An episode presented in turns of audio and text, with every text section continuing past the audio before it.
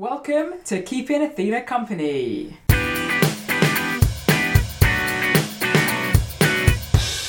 My name is Athena Kugblenu, stand-up comedian, writer, podcaster, all those things. Also parent. Being a parent is a lot of fun, but my child isn't able to talk yet. Well, she can. She can say, Mama, and she can say, Hiya! But that's not really enough if I want to talk about critical race theory or you know, in what's happening with the Kurds and stuff. So every now and again, what I do is I invite a wonderful friend round to keep my company. And today, Hi. who's in my kitchen? I'm Sadia Azmat. Sadia Azmat is in my Sadia Azmat off of the amazing podcast No Country for Young young women. I almost said old women because I'm old.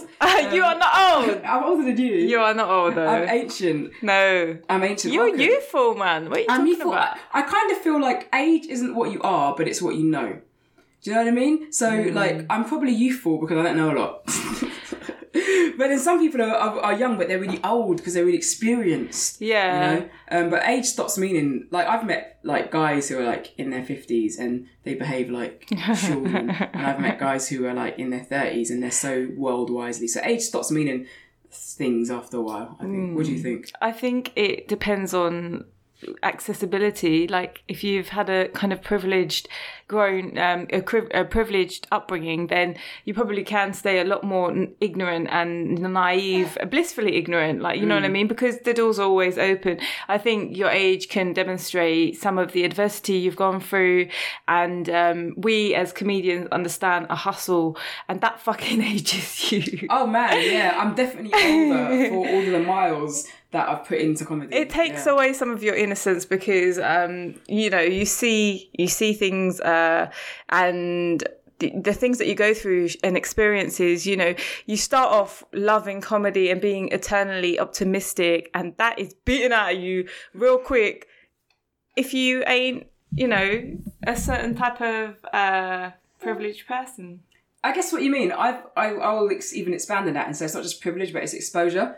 Because you could be privileged, but you can be have a diversity of friendship groups in terms of like class and nationality and race. But if you just the more privileged you are, the more likely you are to be surrounded by people who are just like you. If that makes sense, because it's a much more exclusive world. You're not exposed to challenge.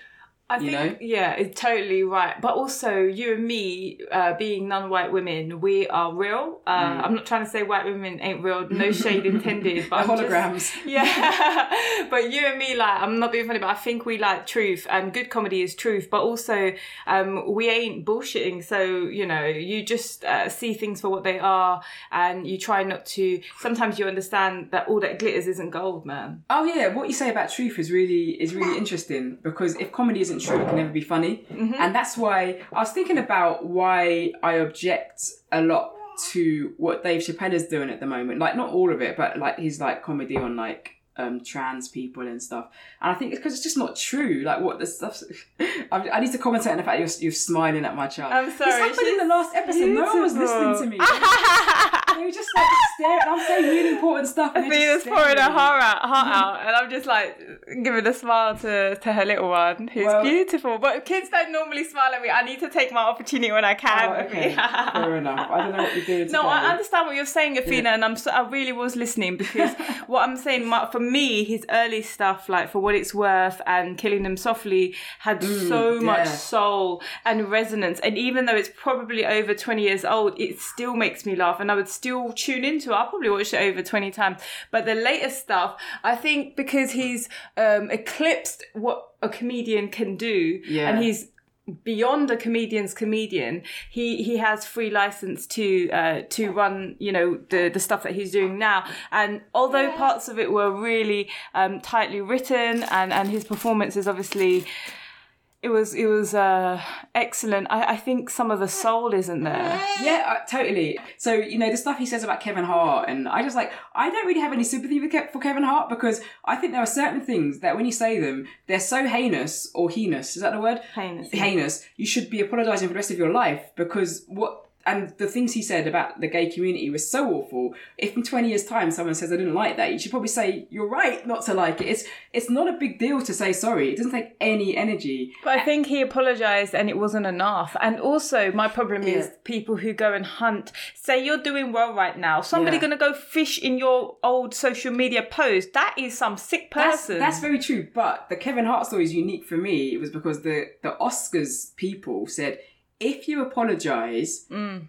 keep the gig. Refuse to say I've said this. I reject it. It's ridiculous. I'm ashamed. All let's do is say that. All let's do is oh, a 240 character tweet to say that he kept his job. So it, he, when Dave Chappelle retold the story, it wasn't the correct story. But what you I don't understand is how we, as the wider audience, are kind of encouraged to to follow or unfollow people based on some generalized um, group think. I think we should be able to to to think and feel how we feel and decide that and have autonomy over our positions. So, for example, Tracy Morgan, he he also had a similar outburst where he had um, used uh, derogatory terms towards homosexuals, and then Tina Fey called him out. And then a few years later, after his accident, Tina Fey was like, "No one needs to apologize for jokes and stuff." So, which mm. one is it, Tina Fey? You're right. There's a lack of consistency. The thing that I don't like is the kind of the campaigning aspect of it. Yes. Like I don't like him, so no one else can. Yes. Or I don't like this woman, no so no one else can. freedom. Yeah. But it, you're right. You're totally right. The Tracy Morgan thing is interesting because some, particularly black comedians, some black comedians say what they like. Know, Katt Williams should have been cancelled. I love Katt Williams. He should be been cancelled every day. No. He has he had the best- But had- truth is, you can't argue with the truth, man. And the thing is, you know what I can't stand, and and you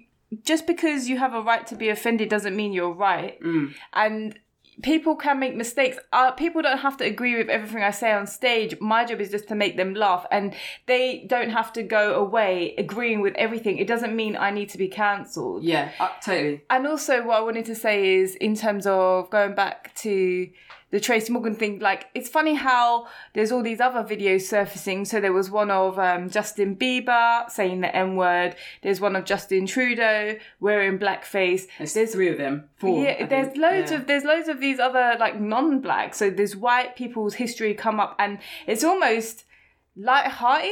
It don't feel like it's got the same level of seriousness attached to it when a black comedian quote unquote transgresses. And so I I just have a problem with people trying to play detective when it's 10, 15, 20 years down the line. Eddie Murphy came out and apologized and then he was ridiculed for for things that he had said uh, he was like you know obviously being like what you said that there's no harm in apologizing. He did that and people still you know, people never happy, babe. You can never impress everybody. You're right. People are never happy. And what's interesting now, what's happening in this conversation about what you can and can't say, is that people are reducing racism not to what people know and don't know, but what to what they do and say.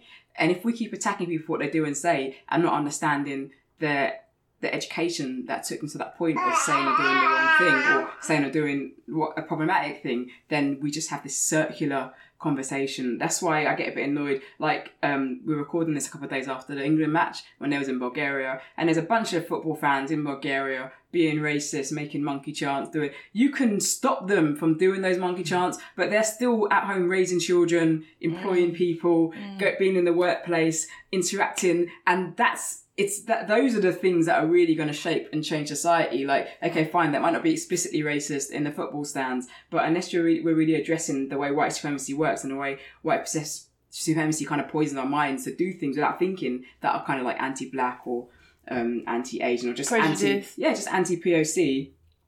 Um, nothing, nothing changes. So that's what annoys me. We we, we talk about these incidents. He said this, they said that. I'm going to talk about, well, yeah, but they've led a life and they've lived this under a certain regime that edu- has educated them a certain way. So let's talk about that regime. Um, yeah, but uh, ultimately, if you're telling the truth, I'll probably support you, and if you're not, I'll I'll I'll say, oh, not for me, dog. Um, and I've just struggled a bit with his rationale. But you're right, because he's he's bigger than comedy.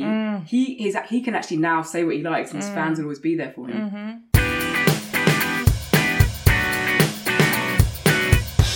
Do you um do sometimes just black audiences or just Asians or just Mm, yeah, whites? And how do you find that different to maybe I would say horrible term mainstream audiences? Um, I think it's really. I mainly do what we call mainstream audiences. So that's basically just like white but mixed. Let's say. Yeah. And I mainly do black shows. The main difference are really actually not that intellectual at all. They're just to do a setup. In a mainstream show, um, you tend to have like an opener, a middle spot, and a headliner, right? Yeah. Black shows, five headliners.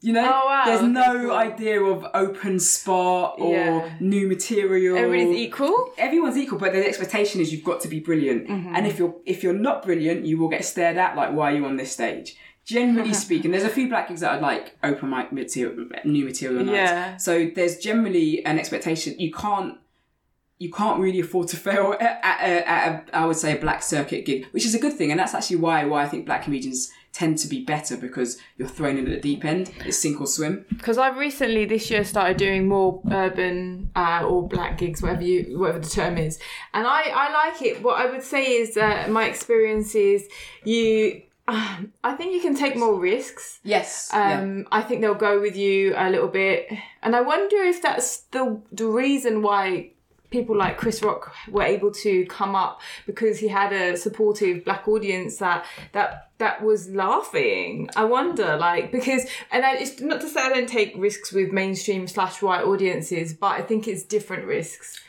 there's a cultural shorthand that exists amongst people of color that means we can talk about things without feeling Oh, a certain way. yes, yes, you know what I mean? So you can talk about um you could talk about being a hijabi with me and I'll I'll relate to that and I'm not You I'm not, gonna get zoned no, out, I'm not gonna my clamp up. my sphincter isn't gonna like seize up. Yeah. Oh, you know? oh, jihad. Yeah. Oh, oh no. Like, oh really? That that jihadi thing? Well, anyway, what's some biscuits? Like, Yeah, that's what yeah, yeah. they, they would they would get they would get maybe nervous Yeah, about it. yeah. the culture shorthand is there. It eliminates nervousness, awkwardness. Whereas, don't forget, white people are on the wrong side of history. Right? Yeah, yeah, yeah. It's- They know Sorry, that's just how it is. Most of them, some of them are on the right side. You know, the woman who did Gorillas in the Mist, she's on the right side. She helped out the gorillas, but a lot of them are on the wrong side of history. So to get to be heard that they they should they watch it and feel should they watch us and feel guilty? You know, should they watch us and feel like they are separations? It's like no, actually, the only thing we really need to do is educate ourselves and then live our lives in a way that um, doesn't cause harm to others. Um, but if you don't educate yourself, how can you live your life away- in a way that doesn't cause harm to others because you don't know the harm you're causing? But we don't have to worry about those conversations. So in many ways, when we're in a space um, up with without white people, Majority ethnic, basically. yeah, we, we we we get the creative freedom that white people have.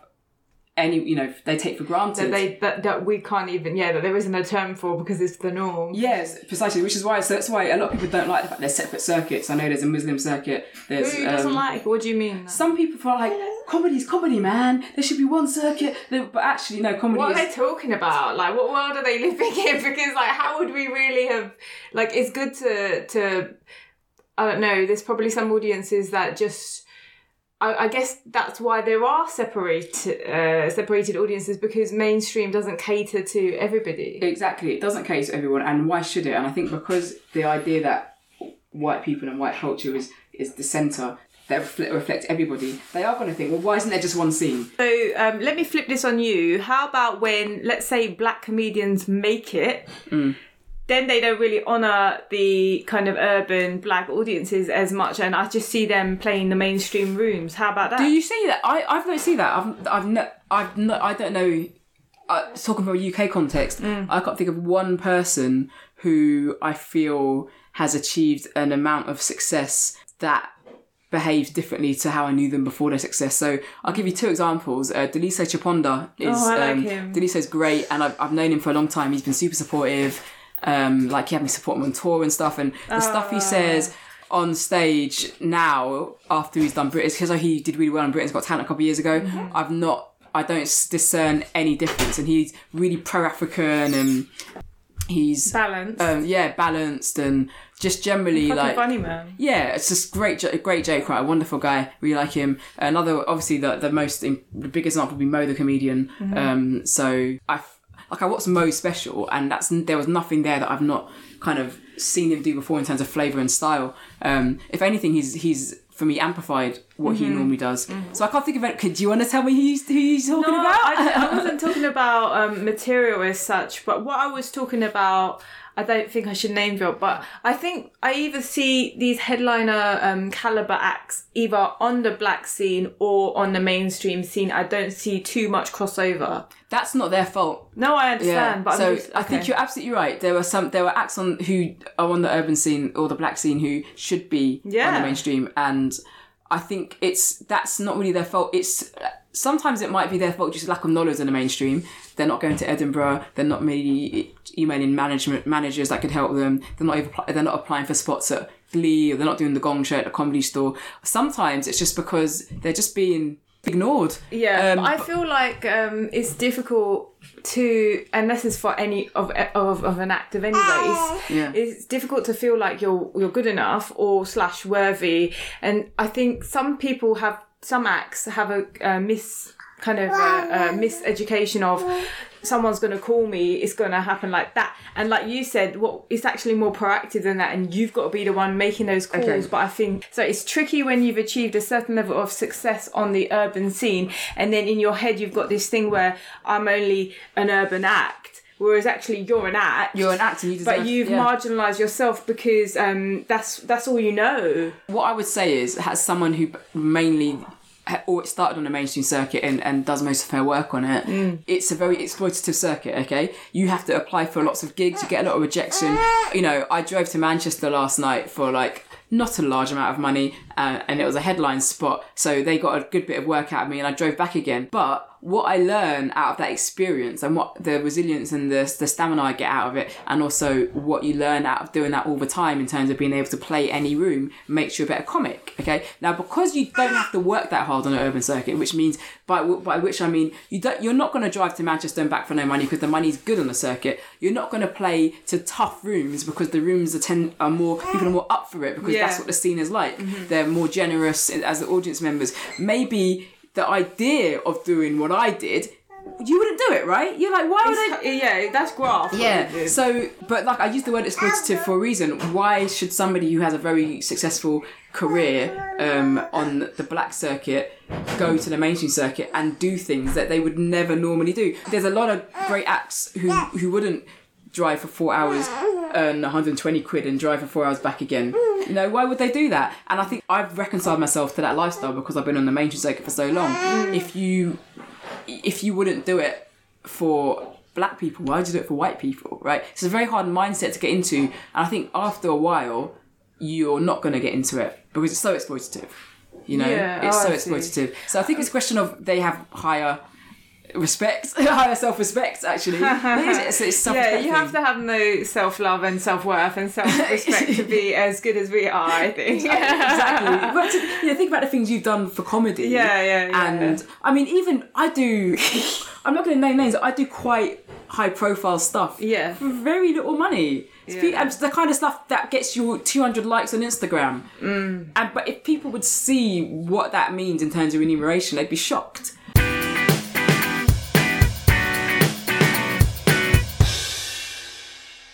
Yes, let's talk about saying no. when was the last time you said no? Ooh, that's a nice question. When I offered you something to eat. No, um, I just said it there.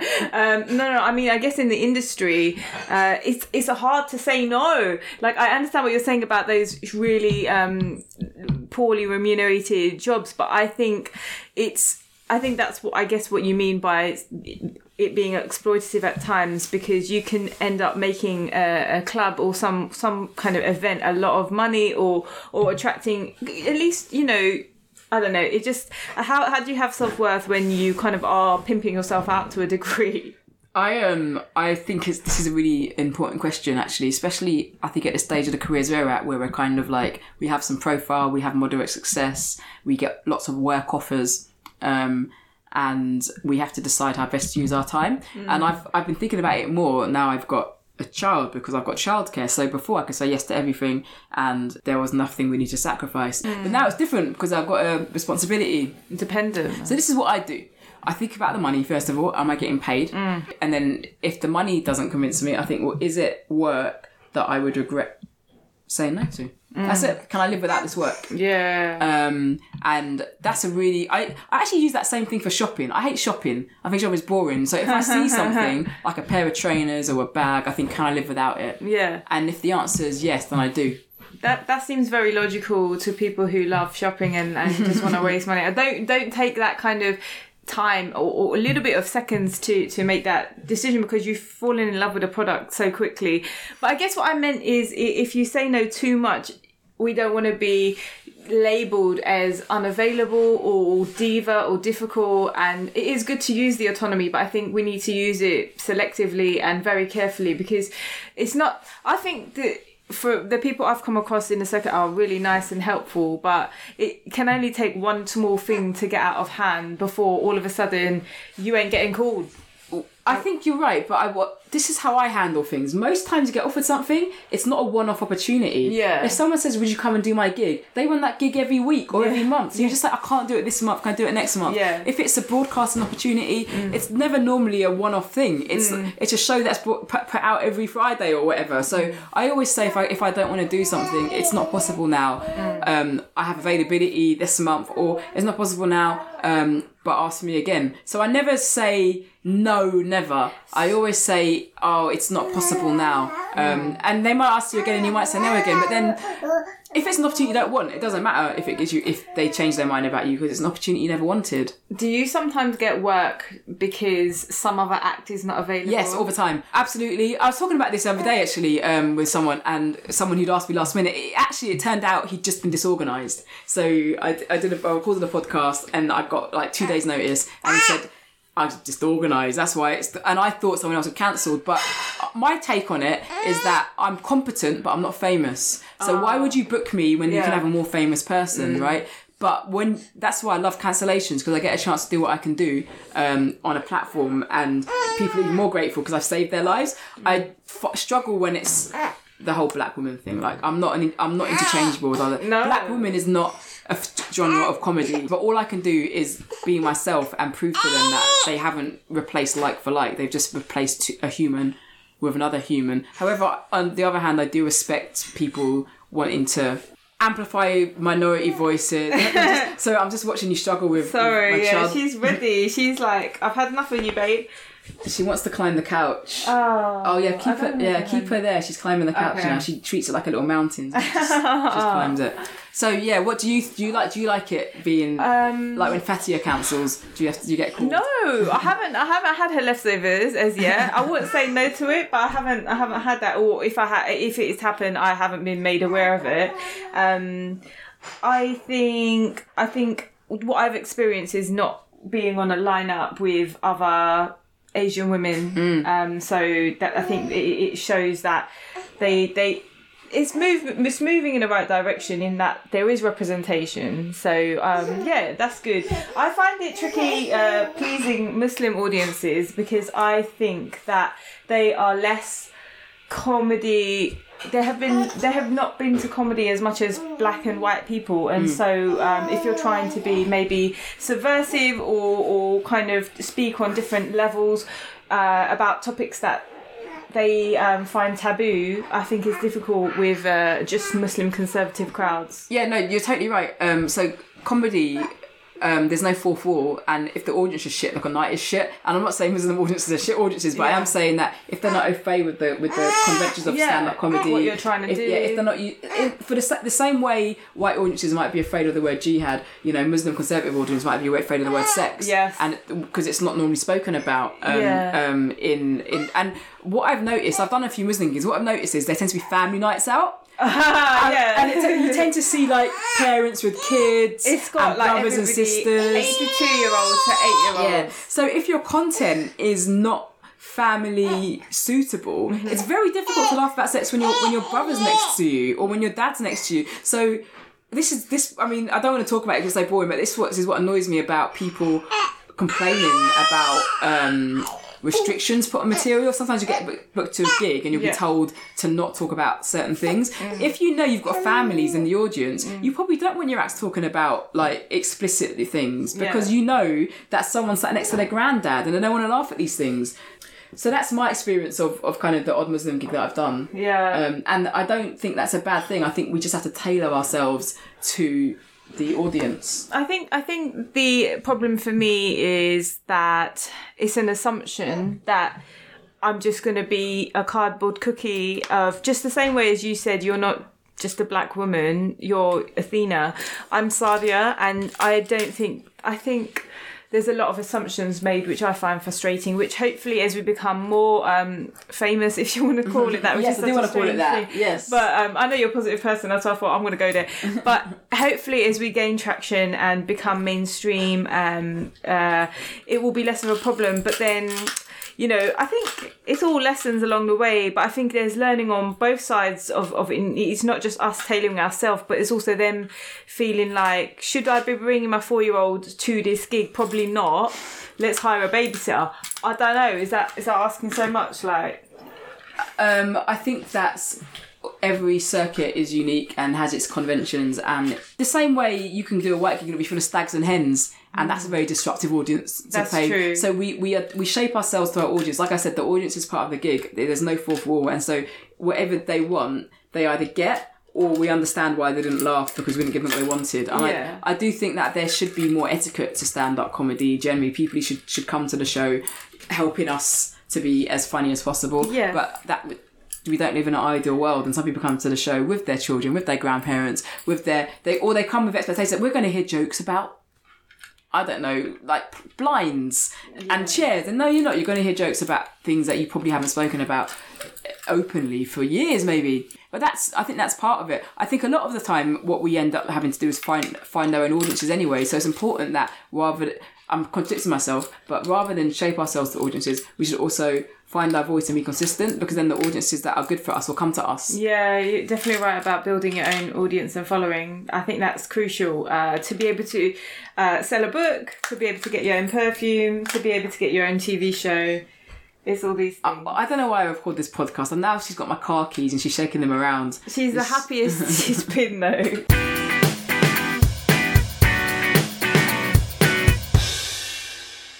I actually didn't want to talk about comedy. Oh my god, sorry. But we, we talk about what you want to talk about. Is there anything else you'd like to get off your chest today? And it can be about comedy if you want. Talk to Auntie Oh, Tina. about race, really. Oh my Uh, gosh. uh, sorry, Athena. I'm so sorry, but you are really. She's read a lot of books, and I haven't, so I have to take the learning uh, opportunities where I can. So I guess the question I wanted to say, right, is when do you see race, and how much do you see it? Because I think sometimes it's you, it's overkill, or you know, it's either you're damned if you do and you're damned if you don't. That's a really. It's when do you see it and how much you see it? So I see it immediately because skin is the largest organ on our bodies. Anybody that says they don't see race is blind Yeah, and then deaf you can hear race as well as it happens. can smell it too. Yeah. As it happens, skin is an awful indicator of race. The best racial indicator is your hair. Uh huh. Hair is the best racial indicator. You can see that someone's mixed race through the texture of their hair, for example. Mm. Anyway, oh please rattle my keys. That's just what I need for this recording. Please. Hey, you can sound mix this out. Don't worry. Sound mix, really? I, I don't even know what that is. Gonna, if I take them from her, she'll start crying. Yep, she's your looking happy. socks. She's not looking happy. Ha- Here's your rubber ducky. Here's your ducky. Oh, god. oh lordy Okay, lord. let's let's just let's keep her away from the mic. Anyway, so I see it immediately. um, what was the first? That was the first one. When did you see it? And then what's the second How bit? often, like, because the thing is, like, we're people as well as our backgrounds, and I don't know. I just think I haven't found an answer to this question. Okay, I've got an answer. Yeah, go on. There you go, life changing. So, like I said, I see it immediately. Just because you see it doesn't mean you have to act on it. Mm. Okay, so a lot of people think racism is seeing race. Racism is treating somebody differently because of the race you see. In actual fact, the definition of racism is treating someone differently. That's all racism is, is at its core. And so, obviously, that can mean um, not serving them in a queue. Could mean killing them, okay? But you're still treating them differently to how you treat someone else. So you can see race, but you can then say, oh, you can see I'm not going to make assumptions about this person. I'm not going to treat them in a certain way. Um, I'm not going to adjust the way I, I act around them. For me, what is more problematic than microaggressions is the bigger scale of of um, industry about Islamophobia or or any type of hate. Um, I think institutionalized discrimination is, is a bigger problem to me than racism.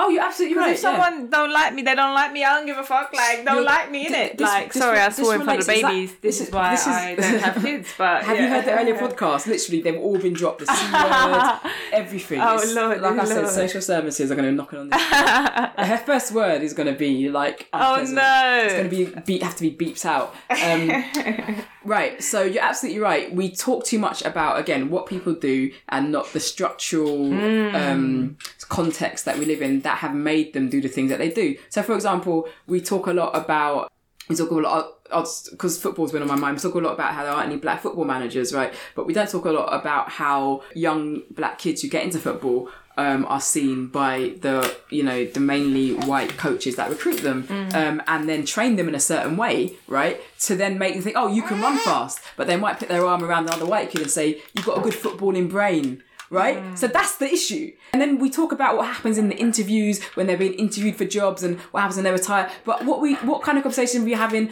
about how these kids are influencing these footballers when they're eight years old. So we don't get to the core of it and we don't get to the structural racism part of it. We talk a lot about um, police officers in America shooting people, uh, particularly black people, but we don't talk a lot about the kind of people that want to become police officers in the first place. Right? That's the real issue. The point at which they pull the trigger is the end point. Yeah. The beginning point is when they're like, I want to be a police officer. Why? Because I believe in white supremacy, right? Yeah. So you're you're totally right. And with the problem with with that discussion is that it requires knowledge.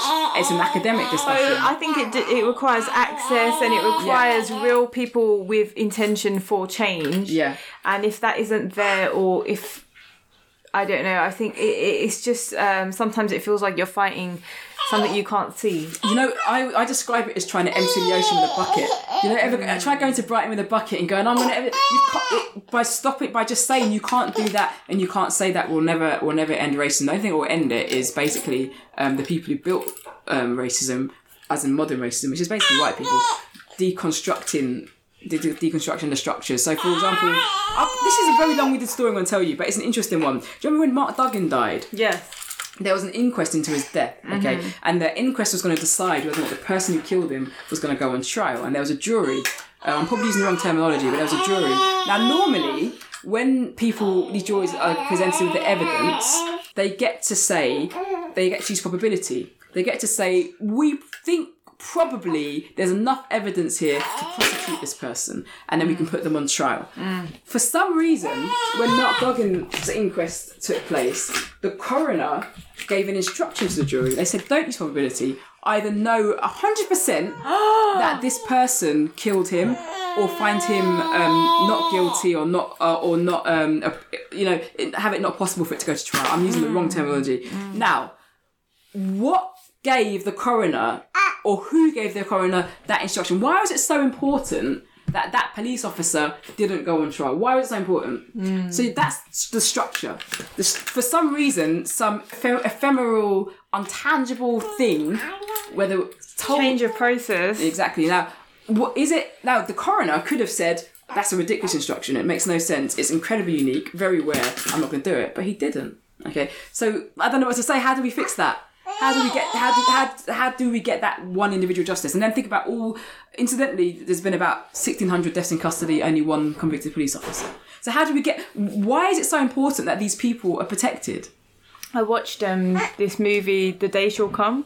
I highly recommend it to anybody. It's by Chris Morris, and it, it reinforced something that I was researching a few years ago. Um, she wants to go on the floor. Sorry. cool, that's okay.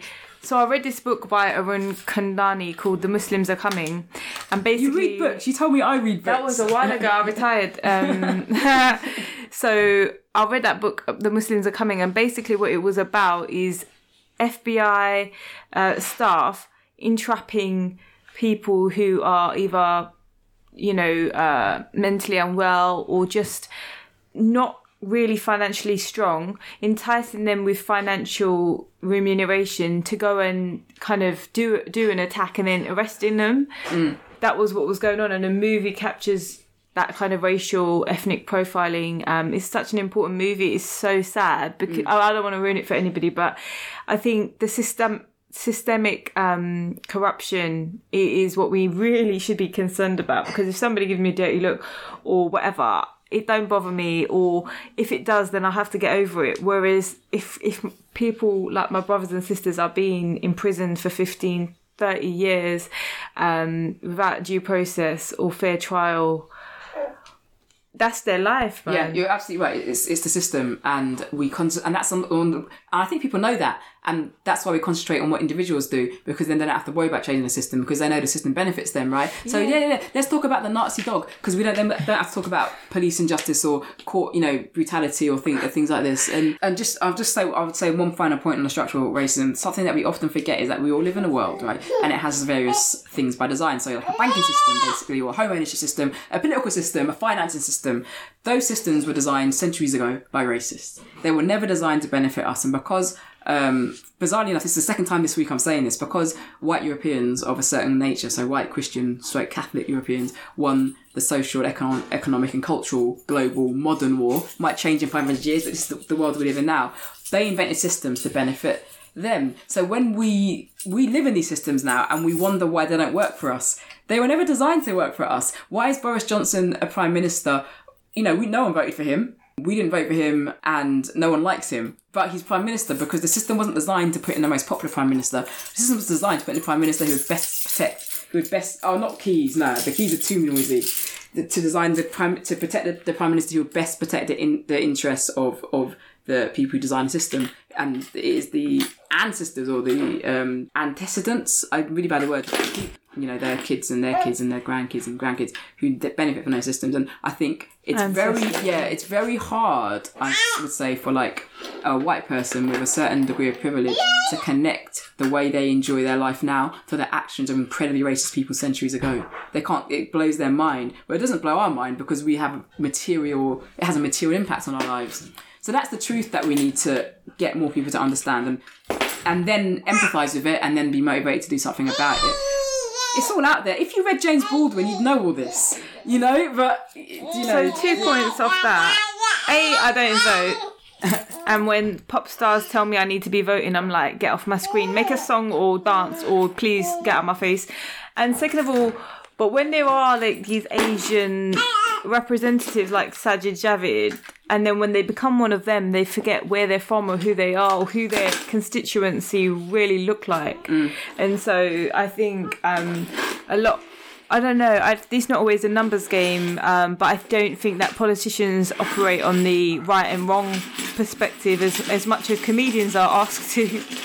No, and also it's just on the Sajid Javid note and Priti Patel note as well, and James Cleverly and Crazy Quad saying you don't have to be white to be an agent of white supremacy. You don't have to be a, a man to to um, do an of patriarchy. You know, you can just you can subscribe to those so-called the, the rules or the or the, the context of those things because they might personally benefit you. It's like being in the Matrix. You know, you can get out of the Matrix and you can live a life that benefits you personally, and it's not a truthful life, but you get the rewards for that. Um, so I don't, I don't find when you think about how many African leaders pillage their countries and put money in Swiss banks. Being a dickhead isn't a uniquely white thing. This is something we forget. So I don't. When I criticize people like Sajid Javid, it's not because I feel like they're unique in in their ignorance. I feel like they've they've had the choice. They could either fight a fight or be part of um part of a story that is positive and progressive, or they can serve themselves, and they're serving themselves because some people like to serve themselves. And again, the system rewards that. Yes. So The that's sys- why. the system. That's right. The structural system that was designed by by white people um, to basically say if you want to be successful, you have to think like us. If you want to be successful, you have to sound like us. If you want to be successful, you've got to dress like us. You know what? If you want to be successful, you've got to worship our God too. The system, right? So if we can start to unpick the system and start to, um, then we can get somewhere. As, as you rightly say, I totally agree. Um, but we're not there yet. And it, because of social media, because we're amplifying the wrong arguments, the wrong solutions, it's actually making it worse because people who don't know so much about this stuff, they're doing it innocently too. When people are saying this Nazi punk is disgusting, they're tr- trying to do the right thing. They really are. It's not always coming from a place of Self- selfishness. yeah. They're trying to do the right thing. But like I said, they might not have read James Baldwin. They haven't read Audre Lorde. They haven't uh, watched the movies you've watched, read the books that you've read. on the one hand, you could say, well, at least it, they're showing uh, hatred for something that is wrong, but we, I just think that the light needs to be shined on on bigger issues. Um, that we can affect rather than just personal emotional like sometimes we need to take ourselves out of it and stop being so emotional because it's easy but like why are there still black shootings in america why are there so many black people being killed i want that to stop and that hasn't stopped and so me being upset about it is is fine uh, maybe that's for me to deal with personally but I don't think sometimes if you're emotional, uh, you can get the best results. Um, and and people, I don't know. It's just it's not right. that it's selfish. People are emotional, and they're emotional, and the emotion replaced the intellect. So because they're not intellectually informed on things, they just react emotionally. I'm going to say two things to that. Um, I totally agree with you. And with my thing is with the Me Too movement, it's very Western focused. Hmm. And I would say if you think you know patriarchy, move to India. A couple of days ago, somebody found a, a, a girl fetus buried alive. oh no! Because, and most people will know that there's a huge gender ratio issue in India because Indian um, people who are pregnant with girl babies have abortions because it's considered such a terrible thing to have girl babies. And, and obviously, we've got a big rape issue in India too, which, had, which was high profile for a little while and then it's. lost- So when people are like, oh, I was on a train and someone man spread, I'd be like, you don't know half of it, girl. you don't know the half of it. So you're absolutely right. We, we have the wrong conversations and they're very selfish. The second thing, um, oh my gosh, the second I'm going to say is we're going to have to wrap up because she's hidden my car keys. Okay, no worries, to- don't worry. I need to find the car keys to drive you back to the station. it's okay, Um, honey. Do you so- want to have a look? um, we'll look after. Okay. um, I don't know where they are. Um, they're probably under a mat somewhere. So thank you. I, I thought Oh, we'd thank talk, you. I thought we'd chat about girly things, manicures, pedicures, What? you know, eyebrow threading. Um, this has gone into another direction. Eyebrows are on point, but it's always like you're very uh, well informed, and um, it's always rich conversations with you. Oh, so. Uh, this, this is exactly what I want because if it's not rich conversations with me, it's with the baby going, I want your keys. Okay, have the keys. Go on. So, you've got, you, um, talk about your podcast, No Country for Young Women. It's fantastic. Thank Um, you. I love it. So, oh, thank you. so, we're on our third series. It's out every Tuesday, and you can also subscribe on BBC Sounds, catch up on the first couple of series. We've had some amazing guests, and we're trying to find out what home is. Um, in the first couple of series, we were exploring what is it like if you're uh, British but you don't look British or feel British, and so it is kind of trying to explore issues of identity and um, belonging, and sometimes talk about relationships as well. And white supremacy. Well, uh, it's the BBC, babe. So we, yeah, I mean, That'll be season four. Have have. I'll put, the, I'll put them to rights. Okay, she's gone we're going to. Paris this weekend. Yeah, so um, I think we are going to talk about um, the different constructs uh, and and the legacy of colonization. So I'm, I'm looking forward to some Alright, I'm, interesting I'm, debate. waiting, I'm waiting for my Eurostar ticket, and that sounds fun. I'll, I'll pack my bags now. Um, Sadia, thank you so much for coming. To Thank you for having me, Athena. Always a pleasure.